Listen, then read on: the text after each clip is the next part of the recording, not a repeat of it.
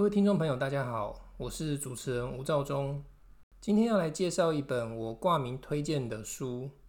这是一本市面上很少见以乌克兰为主体的书。一般书籍在谈及乌克兰的时候，多半都是在俄罗斯框架下顺便带到的。我们可以换位思考，今天台湾人希望在阅读一本介绍台湾的书籍时，是一种在介绍中国框架下顺便提及台湾的书。还是另外一种，以台湾为出发点，从南岛语系民族开始，经历了中国南方移民，以及国民政府吃了败仗来台，到今日多元新住民，成为一种多种族国家为主轴的书。如果能想通这一点，就能理解为什么我要推荐这本书了。这本书的书名叫做《乌克兰》，副标题是“从帝国边疆到独立民族”。追寻自我的荆棘之路，作者是哈佛大学教授 Serhiy Mykolaiovich Plokhy。他写过很多本有关苏联、俄罗斯跟乌克兰的书籍。以后有空的话，我再跟大家介绍。我在很久之前就想推荐这本书，但现在想想好险没有，因为在繁体上市之前，我就看过了简体的版本。而我推荐这本书另外一个理由就是。跟中国版比较起来，台湾版的没有删减。我来举一个例，在结语“历史的意义”当中，繁体跟英文版写明了俄罗斯在顿巴斯发动了混合战，但是在简体里面只写到俄罗斯在顿巴斯引发了战争。我想明眼人都知道原因是什么。因为中国不想让别人知道，他也在对台湾发动混合战。这本书巨细靡遗地介绍了乌克兰的历史，从这片东欧平原散布着游牧民族，到维京人南下，在这边建立了基辅罗斯，到最后顿巴斯战争开打，俄罗斯入侵乌克兰。Plohy 教授详述了这段乌克兰的心路历程。所以，对于不常阅读东欧或是历史书籍的读者来说，这本书可能会有点硬，因为它涉及了上千年种族的融合。所以我来介绍一下阅读本书的一个小撇步，就是看着地图，以乌克兰为中心，根据不同时期划分出东西南北四个方向的侵略和关系。北方。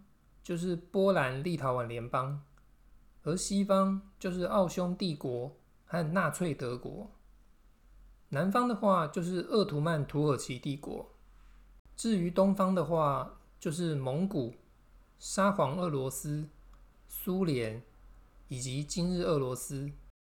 波兰立陶宛联邦大家可能不熟，但是鄂图曼土耳其、蒙古都是曾经横跨欧亚非的帝国。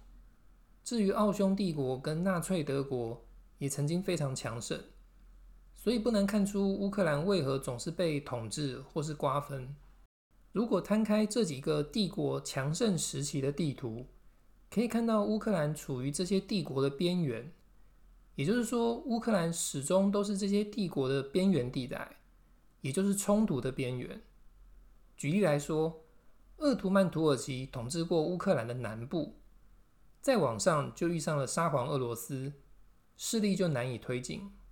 在宗教方面也是，乌克兰刚好是天主教和东正教的交汇点，这也是为何乌克兰会产生融合两个基督教派的联合教会。联合教会又叫做东方天主教或是东仪天主教。所以，如果把各方势力以及宗教结合起来看，就能很快了解乌克兰的历史，这也是快速能读懂这本书的方法。接着，我们来聊一下本书探讨的几个重点，建议阅读的时候也可以拿来思考，因为身为台湾人的我们，也同样具有参考性。像是乌克兰充满争议的民族起源，该是俄罗斯不可分割的一部分，还是独立的民族？普丁坚持乌克兰和俄罗斯同一个民族，所以现在乌克兰族生活的土地就是俄罗斯不可分割的一部分。如果阅读了本书后，你就会发现，乌克兰的祖先是从北方来的维京人，所以挪威、丹麦、瑞典等北欧国家，是不是也可以要求乌克兰跟俄罗斯是自古以来不可分割的一部分呢？如果把语言文字拿来作为条件的话，那么现在的美国、英国、澳洲、加拿大是不是应该同一个国家呢？所以对于普丁这些论述，我在前面的节目有提过，他表面拿出民族大义，潜台词是为了巩固自己权力和地位。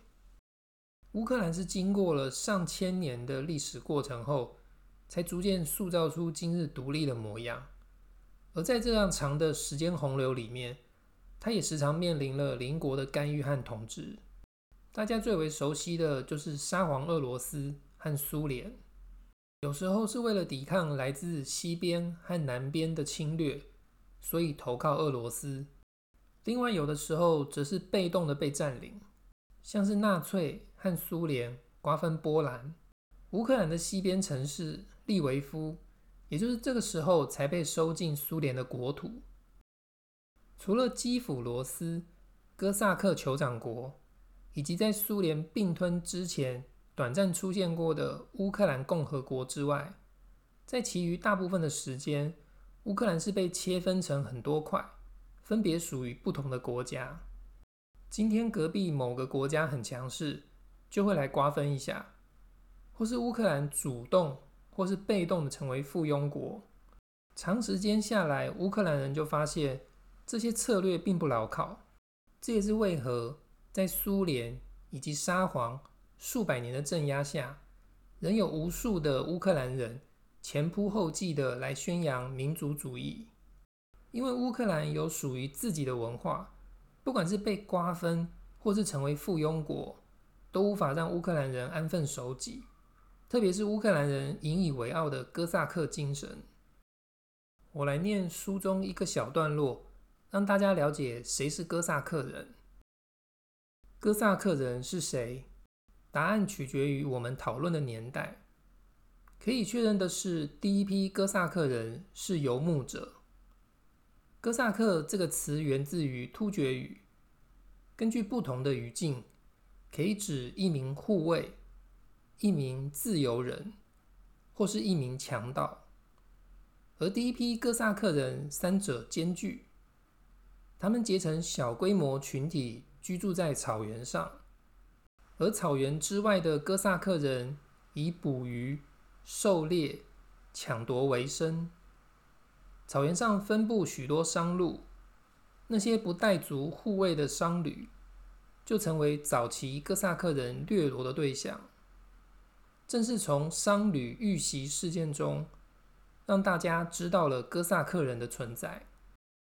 所以，从这种自由奔放的哥萨克精神当中，就能了解为何普丁想要驾驭乌克兰的困难有多么高了。另外，书中也详述了乌克兰大饥荒，还有纳粹入侵。这些伤痛的记忆。谈到乌克兰大饥荒，就一定要讲一下乌克兰的国内护照。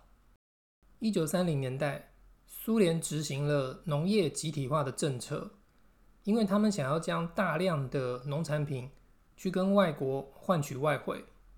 熟悉共产体制的台湾人就会知道，这种政策颁布下来，一定就是人道灾难，因为共产党员为了自己的业绩。或是升迁，就会强迫农民上缴粮食，所以很多农民拒绝耕种，或者是离开农村，于是国内护照便应运而生。